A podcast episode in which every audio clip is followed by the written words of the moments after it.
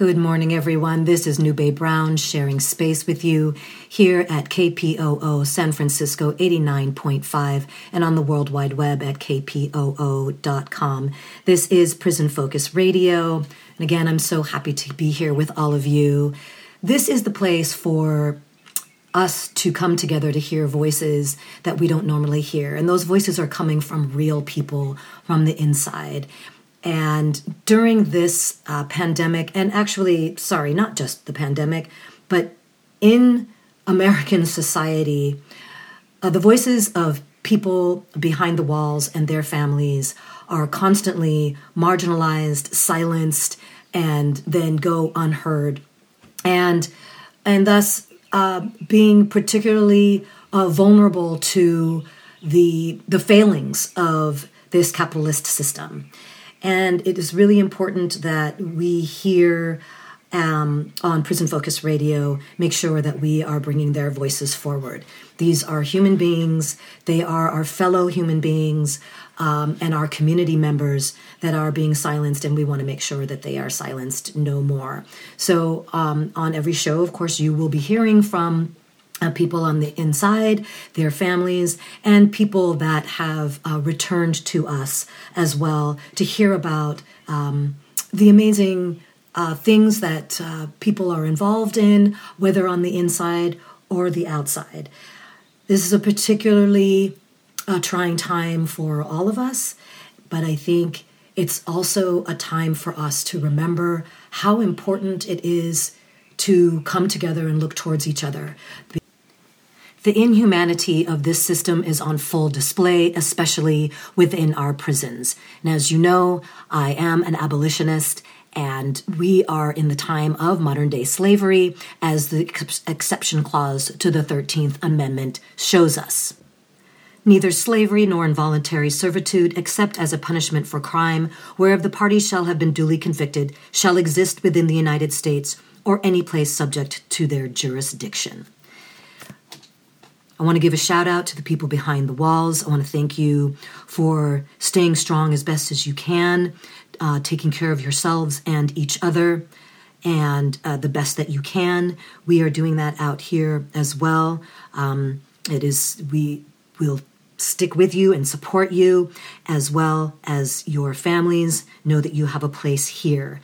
Um, we are in an incredible time of um, a national car- call for decarceration and um, the release of our elders, uh, people that have been imprisoned for 10, 20, 30, 40 years past their parole dates. That's a subject that we will get in, um, into uh, further on um, as the weeks go by. And I do want to invite all of you to visit the California Prison Focus website at www.prisons.org. There you will find action items. You will find um, archives of our newspaper, the Prison Focus newspaper. Also visit Cage Universal's YouTube channel. Um, there's a lot going on at that website. Also, please write to us, whether you are behind the walls or not. Um, but we want to get letters from the inside. We want to always hear from you. California Prison Focus 4408 Market Street, Suite A, Oakland, California 94608. We want to hear from you. Also, please don't hesitate to contact me at nube at prisons.org. I would like to hear from you as well. Okay, we're going to hear now from Anthony Robinson Jr. about his program Echo Chamber and what that means for the movement during COVID 19. Here we go. All right, so Anthony, um, I want to thank you for coming on to the call today, and I would love for you to give first. Let's give a little background about who you are, and then go ahead and talk to us about Echo Chamber. Definitely, definitely. Thanks, for having me. Oh, Anthony Robinson Jr. A little background: born and raised in Stockton. I got caught up in the school to prison pipeline. Got arrested two weeks before high school graduation where I was incarcerated for 20 years straight. Got out parole August 27, 2018. From there, started to work in the community as an organizer and kind of just put things together as my experience and training in prison kind of taught me just organizing those environments, uh, trying to be helpful where the need is met and begins to gain ground and starting so without experience. Some dogs are born with good support systems around me, uh, started an echo chamber to add to the transformative uh, learning in the movement that I, that I, I believe is, not uh, quite as prevalent as it, it, it may should be. Oh, can you talk some more about transformative learning? What what that is? What the echo chamber is couched in transformative learning, and I, I kind of pride myself as one of the only reasons why I decided to add to the plethora of nonprofits and community-based organizations is due to the lack of transformative learning that, that I found in the, the movement. So transformative learning comes from the framework of transformative justice, which is a political framework and approach that doesn't just see the perpetrator of crime, but how the milieu of the environment is kind of set up to either increase the propensity of crime or decrease it. I think a lot of times we get caught up in Monday uh, morning uh, quarterbacking, right? We always wait to respond until after harm is done. And a lot of the transformative justice seeks to trace the harm to the origins, like where can we have nipped it in the bud and, and prevented it from occurring. And society is positioned due to this concrete new deal to expect crime. We have reports, we have statistics, we have all these different systems that kind of lean in towards that, whether it be the media always showing us these doomsday prophecies, and it seems like there's nothing good going on in the news, whether it be the system that obviously is profiteering off of it, the California highway, built probably 20 prisons since the 80s and about two universities. So that kind of tells where we our intentions. So like word of mouth is one thing, but what are the intentions? Like follow the money. And that's and so with transformative justice, we learn from how we grow capacity beyond folks uh, feeling like they need to commit crimes and also folks feeling like they need to wait for folks to commit crimes in order to solve things. Okay. Right? I mean, I with one of our uh, probably best researchers that we don't talk about often. I mean, certain spaces talked about the brother uh, Comrade G. or George Lester Jackson. But I think he's one of our greatest researchers in studying the system. And as he wrote many, many years ago, like I studied this system through every vein, every ventricle. And I've come to one conclusion. In order for us to really have justice and be equal as a society, the system, as we know it, cannot afford to exist. I don't think we kind of really took that framework. We kind of just kind of played along within the paradigm that was already set. But if you're mm-hmm. playing within oppressive paradigm, the result, as good as all the glitter and things that you make it seem, the result can only be oppression. It may be a hidden or maybe oblique oppression, but the paradigm is, like how you start is how you finish. So, like I said, we, we continue to wonder why we look up, and it's always these bumps and bruises in the movement. It's always these it's a discovery system. The processes in which a lot of us agree to play within, they only lead to one result. And we've been seeing that result played out many, many, many, many years, just in different different forms and fashions. Um, what do you want to say to those folks that are? I mean, we're this is the familiar way of, of doing things. Not what you're talking about. I'm talking about the system that we live in. This capitalist imperialist system is. Uh, we're, we're, there's a, some level of getting used to it, right? It's a familiarity, even if it's not in our best interest. So, what do we say to the people? How do we, how do we talk to them and and because people are scared, right? They're scared to have a new system. They're scared to do another way. They, people are scared to dare to struggle, dare to win, dare to decarcerate, dare to. What?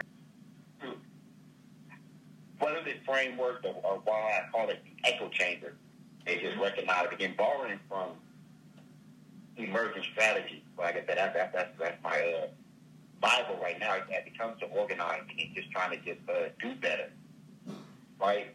We have to understand that what we practice at the small scale sets patterns for the whole system. So we have this overarching uh, theory of change that says, hey, we want we want the uh, abolition of the system.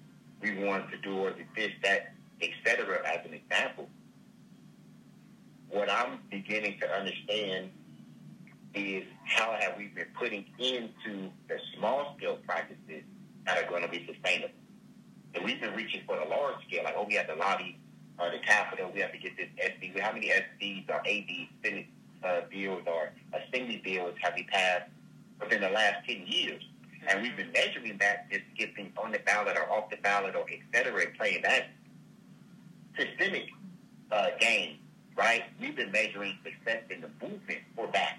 And that has fractured the movement, in my opinion. Because, like, when we talk about the movement, what are we talking about? Are we talking about the whole ecosystem of the movement? No, nine times out of ten, we're talking about how the movement is set up in dichotomy it be progressive, it be whether it be so usually it's like a win is oh if you're being advancing my cause and all people who've been alive with me, oh we won. And I always question, I kind of step back and, and regardless of how good the intention is, and when, when we put ourselves in these categories and these frameworks and utilize these words, which come from the same oppressive system, when you say, "Oh, I won," where is the question? Okay, well, if I won, you lost right? Uh-huh. And we're supposed to be the freedom fighters. So right. for every win that we calculate, we expect on the other end someone to lose. But in recognizing it in a human front, I mean, I was just going to call this morning, and it just came out of me from, from just understanding the experience of what, what the coronavirus has taught us is that we have to readjust our intention to practice our humanity. And as good as that sounds in that framework, I think there's also, if we step back in reality and be truthful with ourselves, there's still much work to be done, and there's an exposure of that. I mean, I'm, I'm kind of ambivalent to see how much courage folks is finding in their demands during COVID. And as much as I'm right there on, on, on the front lines, the sidelines, however I can support, when you say, hey, abolition, bring our brothers and sisters home, bring the ailing home, uh, don't over incarcerate. Now we're pushing for the decarceration, right? And I'm like, oh, that's great. That's, that's what we've been talking about for years. But I also have to be honest and say, like, with all due respect, how shameful is it that COVID-19, the coronavirus, has given us some newfound courage to demand these things. So we, we, we, we pushed past ag, right? Because usually, I mean, you know, the movement was you have to ask properly and play nicely. And you have to set up your ads. You have to do this uh, email, and you have to these signatures. You have to we have to do all this work just to ask for, for something that we know fundamentally is the right thing to do. But since COVID hit, now we have all this courage, and I'm seeing a lot of folks making these demands. Like we're skipping a step, right, in organizing. And I'm not saying that that's a bad thing, but what I'm saying is I'm hoping that we continue that. Like, how sustainable is that? Like, how can COVID or, or, or a virus give us more input and more courage in the movement and we've been able to muster in previous? And if that's the case, what's going to happen when the coronavirus or when they say everything is clear? Are we going to lose that gas? Are we going to lose that, that audacity to demand? Say, man, let our brothers go now. We're not asking, we're like, let our brothers go now. You got folks in prison that don't need to be in prison. Let our sisters go now, we, right?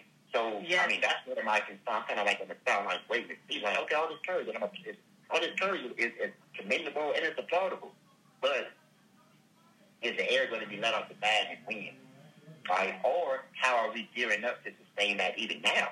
Like, we don't have to go back to acting in the same way we used to act before COVID-19. Like, if we don't learn anything else from that, because how easy and how whimsical, like, magically, did they just open up stuff oh, we have uh, 40 extra billion dollars that we put into the economy. Like? Like, where you get that from? We've been struggling like two months ago, and now all of a sudden y'all got all this money, and y'all just are releasing things like at, at, at a win.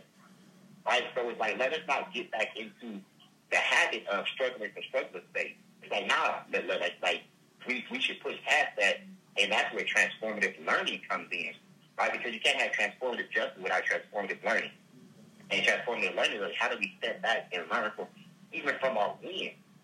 If, if, if we get caught up in, in, in this ego um, massaging and like, okay, we did that, we profit seven, we won that, except I think got a statistic that in San Joaquin County, as much as it's paraded, on Prop 47 and 57, and this is from the folks who pushed and advanced a lot of those buildings.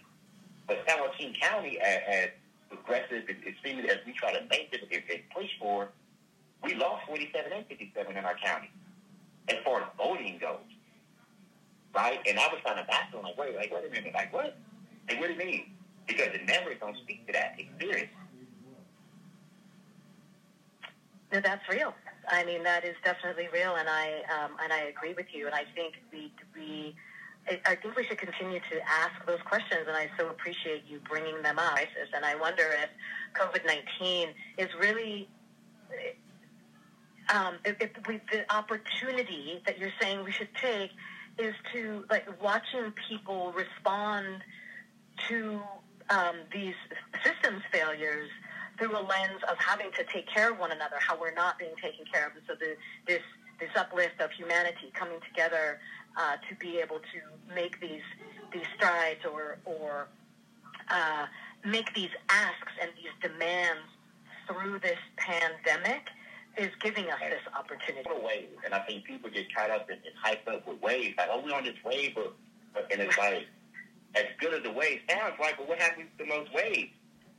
Exactly. They, they crash at the like, shore. They dissipate or they crash, right? Yeah, so we right. shouldn't be on this like COVID nineteen wave in the movement. Like, no, this shouldn't be a wave, right? Yeah.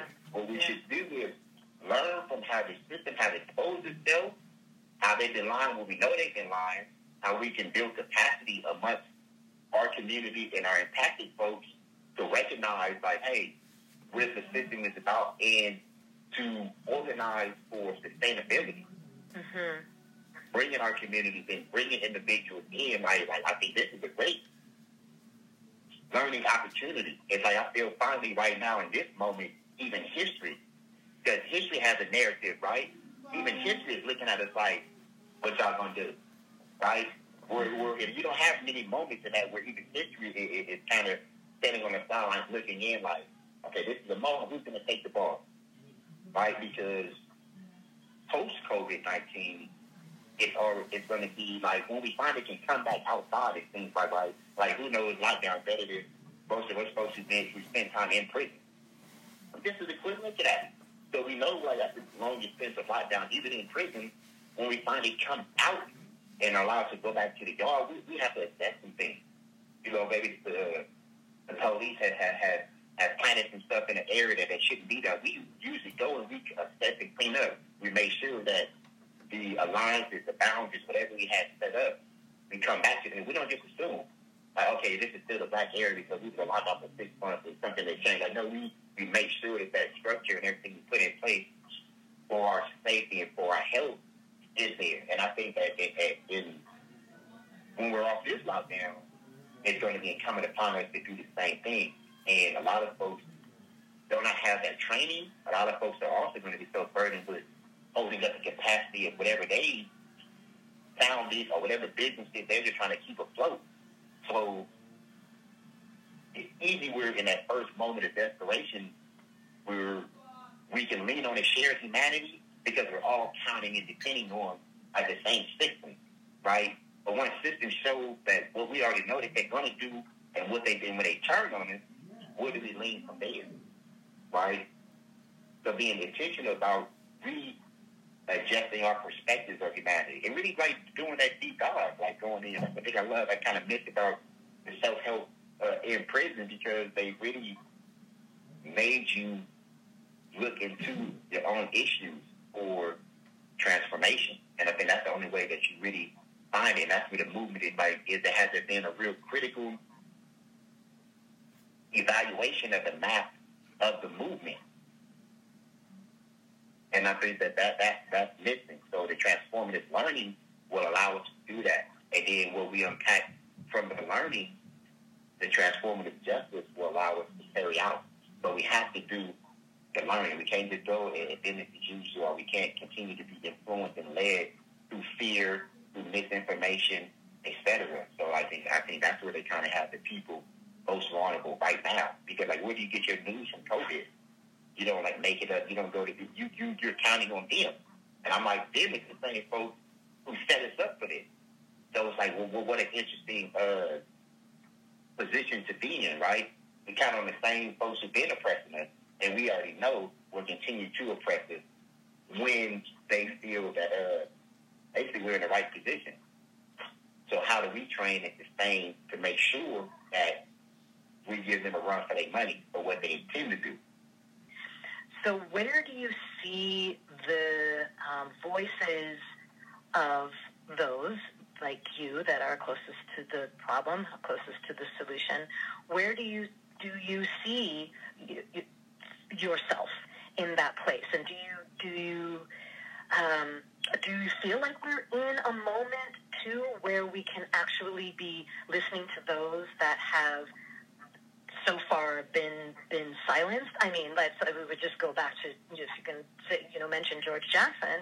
I mean, people have been retaliated against for for learning from George Jackson from his books. And, I, I, I was one. right. I was one. But even mentioning it, and it's interesting how that experience, because even like I'm, I'm free, right? I'm in my home, I'm doing a radio review, but even mentioning Comrade G. Like, you know, I say Comrade G first, then I say George Lester Jackson. I gave him full credit to his name. Mm-hmm. But he, I had resonance like going through me, like, oh shit, like I'm, I'm looking around, like, doing squats, and it's like, okay, now you're free. Like, doing squats now. Because I would say, I've been punished for carrying the book, punished for carrying notes on the book. I mean, I think they was kind of gunning for me in a way that didn't make sense to sense. I mean, beyond taking my books, they were trying to search my field and take my notes right? And I'm like, well, how you like, that's not have it. He's like, oh, it's notes on this book. You can't have it. I'm like, what? Right? And people don't put themselves into that mind frame, and it's hard for them to get there because they don't have the experience. That's the thing. Another, another thing about transformative learning is allowing the experiences at the table that need to be there. Because this stuff is not a data driven, like the movement, and it's still heavily uh, couched in that data driven. I mean, what are grants other than funding for measuring opportunities? Like you get a grant on and such saying that you're going to uh, increase the social well-being uh, impacting youth. And it's like, okay, they give you fifty thousand dollars for that because they kind of measure something. So for too long, I think the movement has been data driven, uh-huh. and it's not so much been people driven. People driven is what sustains it. So you have to build a relationship. Like, like you can, you can it, it, it's very hard for folks to put on a grant that uh, for three months out of a, a one year grant, we're just going to be doing uh, community uh, picnics and barbecues and health fairs, and, and they'd be like, I don't like that. They would think like, oh, wait for spending. Like, not not wait for spending. We, we're, we're going to be doing uh, music events and, what I call misery resistance. So we have to shake off and give, we have to give people an opportunity and create a space for them to shake off the oppression in the field and love upon each other and connect to one another. That's part of the work. And I think during the COVID, we're going to have to really be open to that. Like, like, oh, the laughing and, and like, oh, you're just laughing, you're kidding. I'm like, nah, that, that's misery resistance. And misery resistance is a pivotal component. The same way from the plantation you had the field holler, the same way you had to, when you, whatever it took for them to get through. That's why they sung when they worked in the field, picking cotton. Sing just from the love of music. I mean, that was that was there too, but it was always a revolutionary movement, misery resistance, right? Sun beating down on you, you got to work, or you get the bull whip. You get, I mean, what else you gonna do? Like we are people of, of Jupiter, people of, of spirit, right? So we vibrate. The movement has it as much as they, they talk about cultural responses and restorative justice and use these things as terms. We still for the most part, still need trace and go about it, or at least have to fit those things, even though they're indigenous practices, into a colonial framework. So you put indigenous practices on grants and on funding opportunities that are still couched in the process of westernized systems and all this other stuff.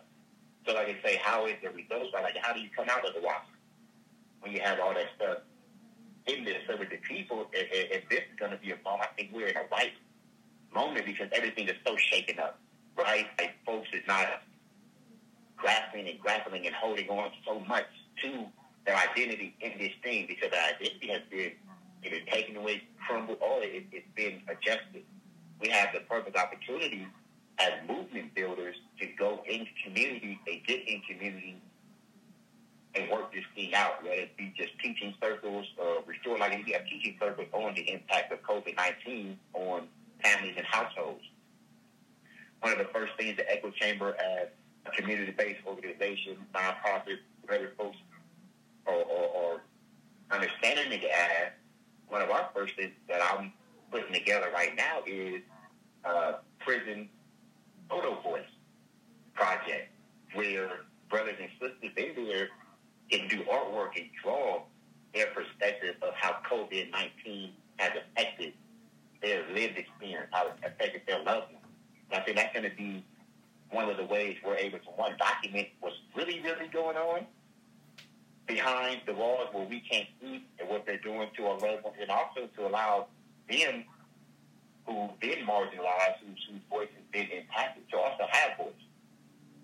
And I want to get as many, put them in the books, put them and do what I can out here, and, and giving that notice. So, so uh, setting up platforms and presentations, et cetera, to bridge that gap.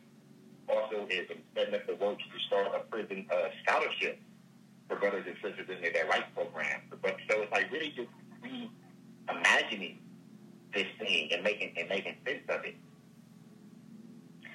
Well, Anthony, that is so beautiful, and what I also hear you saying, it's it's about reconnecting, and um, it's about the relations. It's about the relationships, how we are connecting with one another, um, and and uh, bringing uplifting the humanity of the people that are involved, and and getting that um, out um, in into or keeping it connected to the community is what I'm understanding.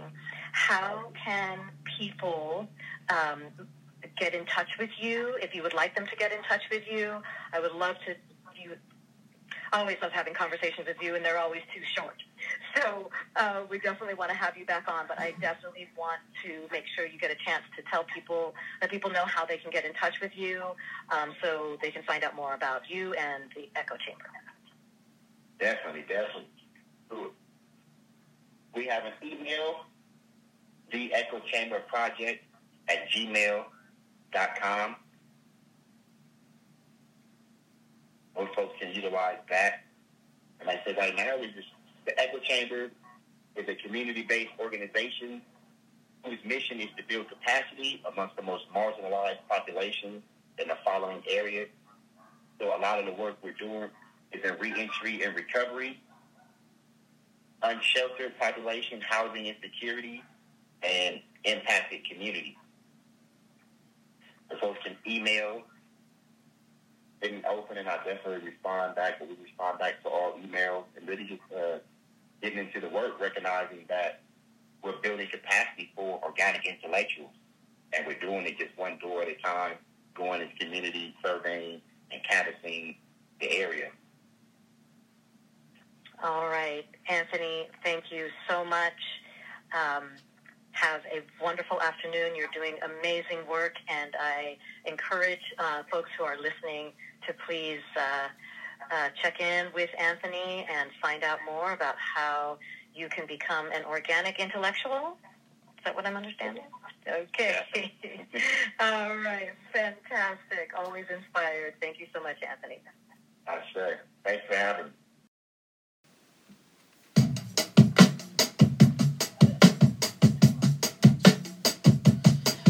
Another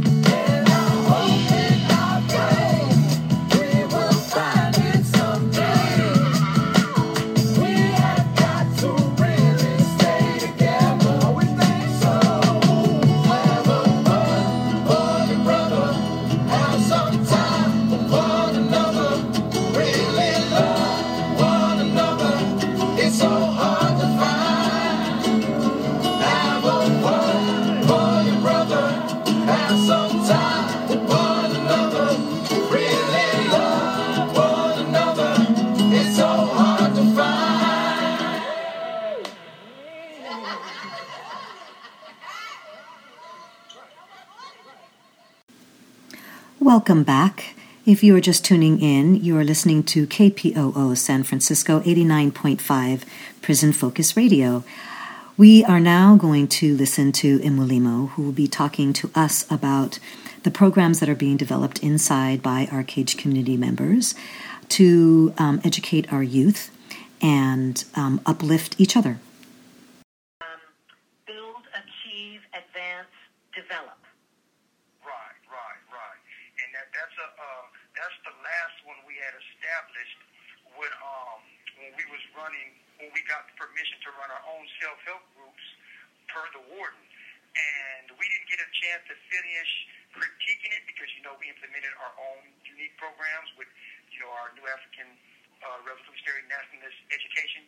So we wanted that to be the outset that the warden sees. And then what they didn't see is the way we do things like we normally do it, the way we all got educated, how Malik got educated, how other comrades like Bomani and other state prisons got educated. You know, our lead has been uh, at the forefront, you know, um, since before they slammed Sitawa and them all in the SHU. The, the word got out to these other prisons, how we were doing things in California. Well, it actually spread when it spread when George died. And they was able to organize around the Black Banner then, but it got spread even more before the, the elder comrades got slammed in the SHU here in California. And a lot of other brothers that was coming to prison start getting re-educated in these other states. And then, of course, you know, other chapters were formed with different names, but all under the same banner as us here in California. So that on the outset, what you got right now is the way we do it so that the oppressors don't understand our unique way. And what I sent you before is our unique way that they didn't really want to accept and that's why they stopped the Panthers free breakfast of the children program and things like that. You know what I mean? I I, I do. I think I do. okay. Yeah. Well. It'll so. In, uh, it'll come in time. uh, no. Okay. The more, yeah. The more we educate, the more you understand it. It's, it was. It's our African purpose to find our own identity in this country, and we are only developing culturally because we were like this in Africa.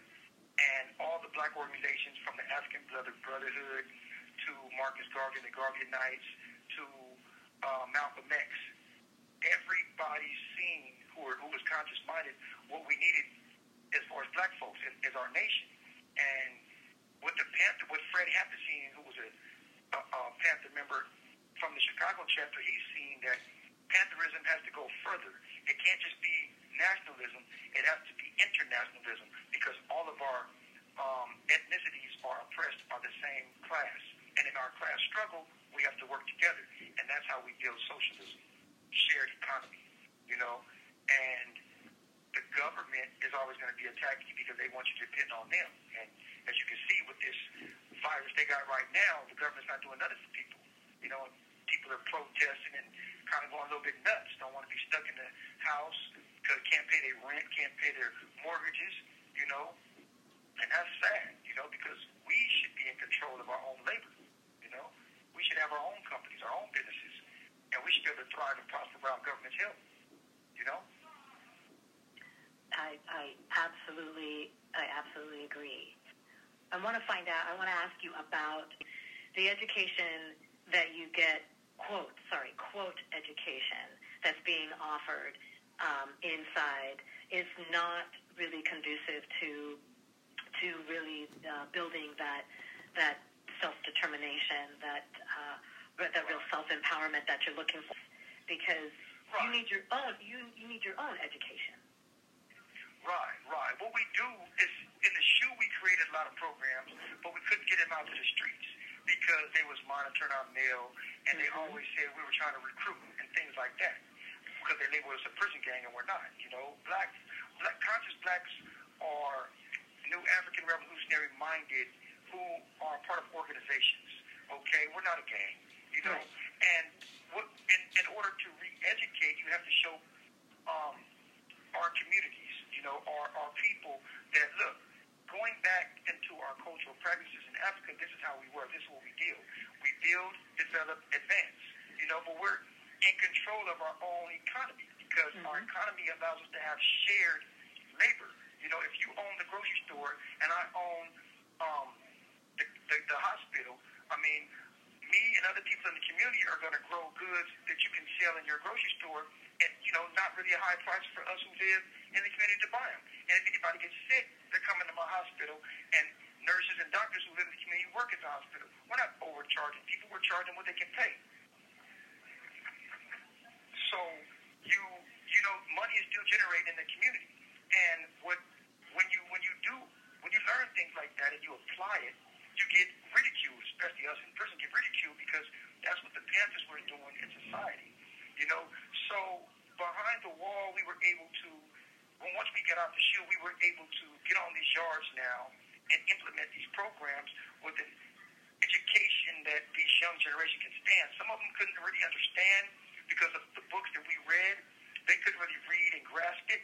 So we have to break things down. So we've seen how CDC was trying to implement all these self-help groups. And we said, okay, we know these are state-based groups, but if there's any tools in there we can take out to use for our own advantage, we'll do so. So a lot of us that have joined these self-help groups have done just that. And then we see that, okay, we can create our own program, but we know we got to run it by the warden first to get it approved. So we are still doing our purpose, and he's seeing the program, but he doesn't really understand how we educate. So yeah, we have to educate around that curve to where This call and your telephone number will be monitored and recorded. he doesn't know that we're still going to implement our own study materials and our own unique way of, of uh, teaching how to read and understand so that your comprehension can develop and you can go out there and be pillars of your community. So as long as they don't see that, then we're okay, you know. And, Right. you know, that's mainly all we can do is, is do things so that we're okay. Right. I, I hear that. Do you feel like, I mean, it sounds like that's the same thing that you have to do around, around, around your medical needs and in this particular case in COVID as well, because now uh, you're having to work around that. So you're having to apply the same, the, the, basically the same tactics uh, Right, to right. take care of yourselves inside. Is that, is that correct? Yes, yes, yes. You have to always work around. One, thing about your enemy, they have no new tricks. They have the same old tricks they've been using for years and years and years, and they get away with it because they work. So what you have to always do is remember that, apply it, see the game from their perspective, and teach others so that they don't be fooled and they don't get thrown off balance. And then still implement your correct way that does work. And as long as you build solidarity and the focus is on the objective, which is the, the change that we want, you know, um, everything gets a little bit easier, you know, because we do know the tempers flare. You know, some people have, they get romantically involved, and then that throws a curveball in things. Some people don't like each other for some strange reason, you know, and you have to know how to eradicate all that and keep people's focus on the big picture. And for the most part, where I've been since I've, I've gotten out of the concrete tomb in the SHU, I've been able to do just that. Keep our pers- This call and your telephone number will be monitored and recorded. keep our perspective and focus, not get sidetracked, and stay the course. Continue to re-educate the way that that we do things, you know, and, and that's been okay. That's been okay. What can we do to help you with this um, this amazing this amazing program? Study it. Just study it, study it. And any programs we send you, study it. See what you can use to apply to re-educate others. Uh, start book groups and read certain books that show you how to do that. Um, I can send you a list. And then um, whatever the community needs, you can meet it because you know how. And programs aren't hard to, to build. You just have to know what the community needs and work around that as a collective. Everybody does their part to make it successful. Like my focus is on the youth. My focus is on women who've been um, beaten or who've been, you know, uh, domestically abused, sexually assaulted, things of that nature, and the youth. And what, what, what I do is find out the problems and see how I can help solve the problems. And others of like minds who know how to solve the problems will work with you because it, it's still a part of our focus because we're changing the dynamic of how we treat each other as well as people, and we see our women as equal, um, and we're changing the conditions that, that, that, are, that we're that we're facing, we're challenged with, changing those conditions because of the oppression that we faced for so long. You know, so when you start with the re-education, you can see all that coming to into view on how to do those things, and it is not hard. It's, it's really not. Um, I can always let you know what we need, and the best thing is just you guys understanding that we're in this together, and that the work you do is appreciative, and we know that the work you do is going to bring that qualitative change that, that we expect and desire anyway. So that's a blessing in and of itself. You know, um, I look forward to the time when I can get out and, and work with you all and help you all out in whatever I can. Um, and hopefully that'll be sooner than I think. You know. Hopefully. Yes. Yes. That's yes. Hope sooner. Sooner than we think Yeah, hope- is what we are looking for. Yeah, yeah, hopefully I can. Well, look, I got to run, and uh, I'll get that letter in the box to you this week with some other books, recommended books, and uh, give you some more insight. But thank you, I appreciate it. I'll send you my love. Take care.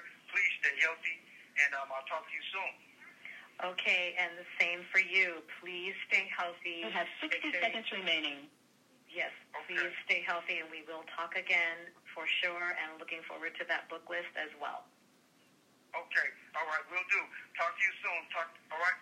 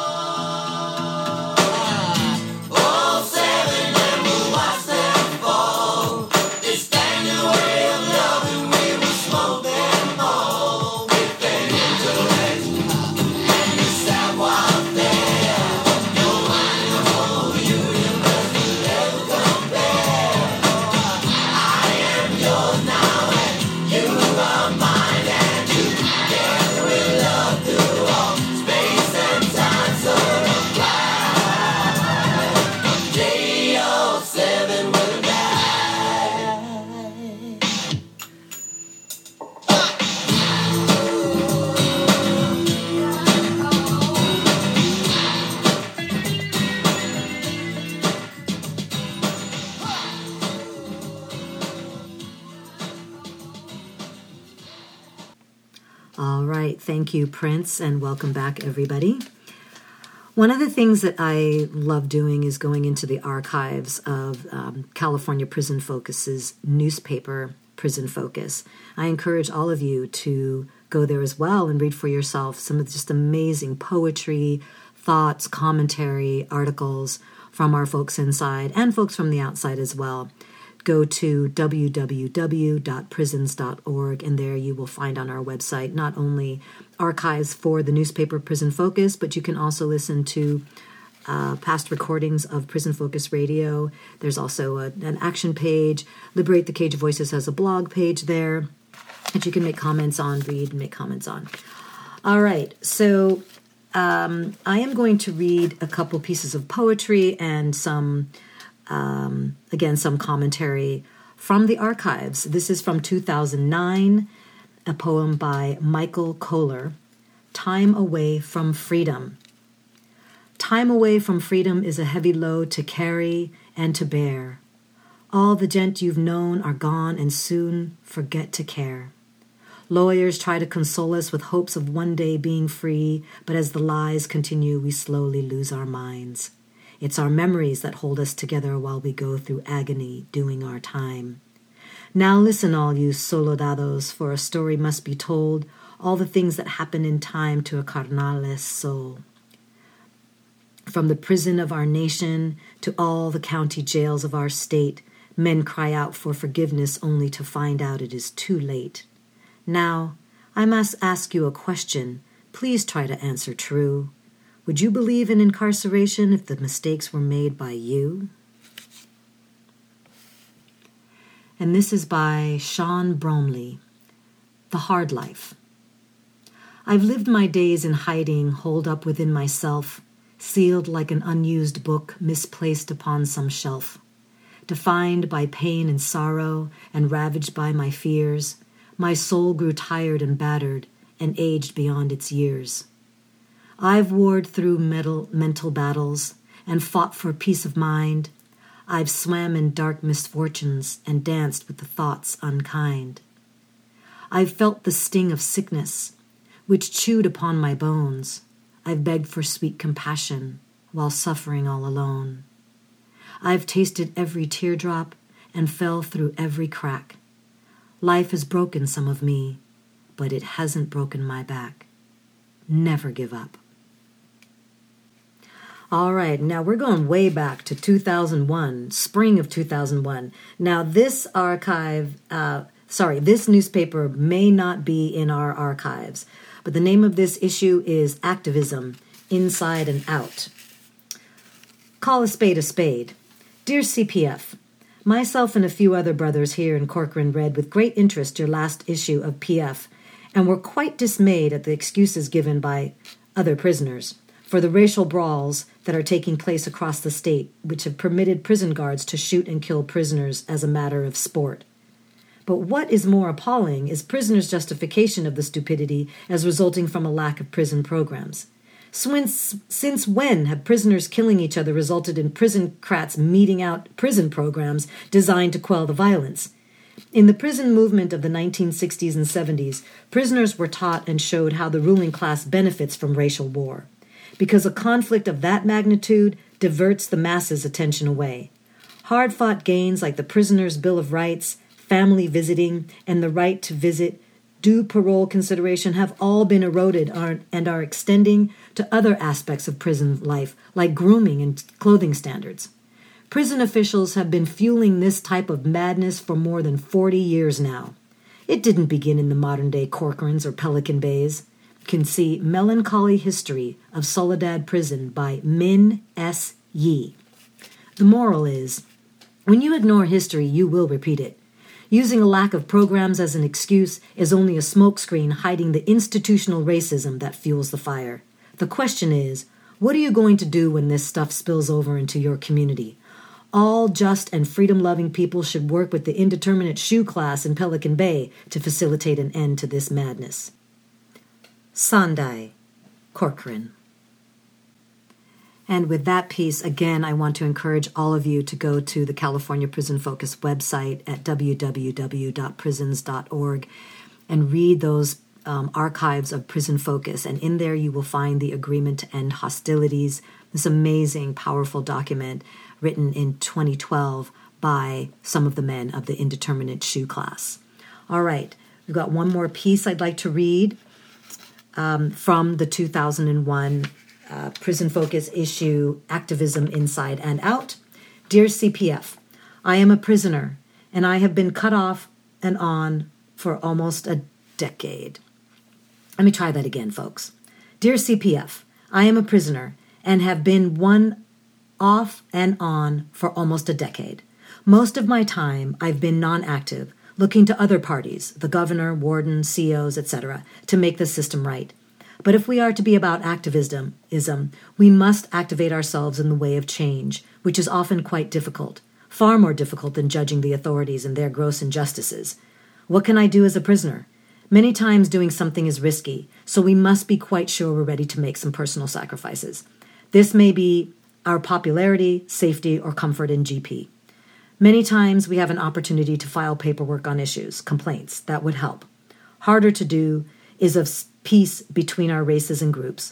But what about the months we spend on lockdown without talking to each other, among our groups? If we would use this time and the time of whispering and tension before most violence on these yards to speak up for peace, maybe we could slow down some of our own destruction.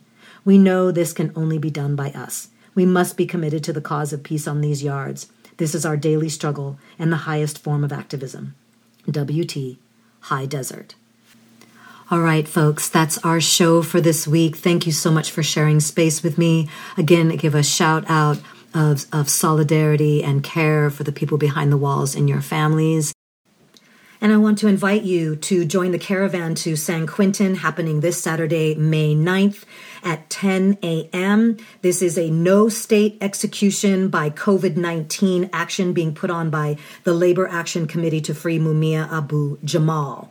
So please meet us there, and you can get the details of that action taking place on our website at our calendar. Go to www.prisons.org. Um, but we will be meeting at 10 a.m. at the Larkspur Ferry parking lot, and there will be, um, you'll get all the details on our calendar. All right. Thank you so much, folks. Stay with us. We are going to, uh, for our next program, which is Work Week with Steve Zeltzer. Have a beautiful week. Uh, again, take care and act in the service of Ubuntu, shared humanity.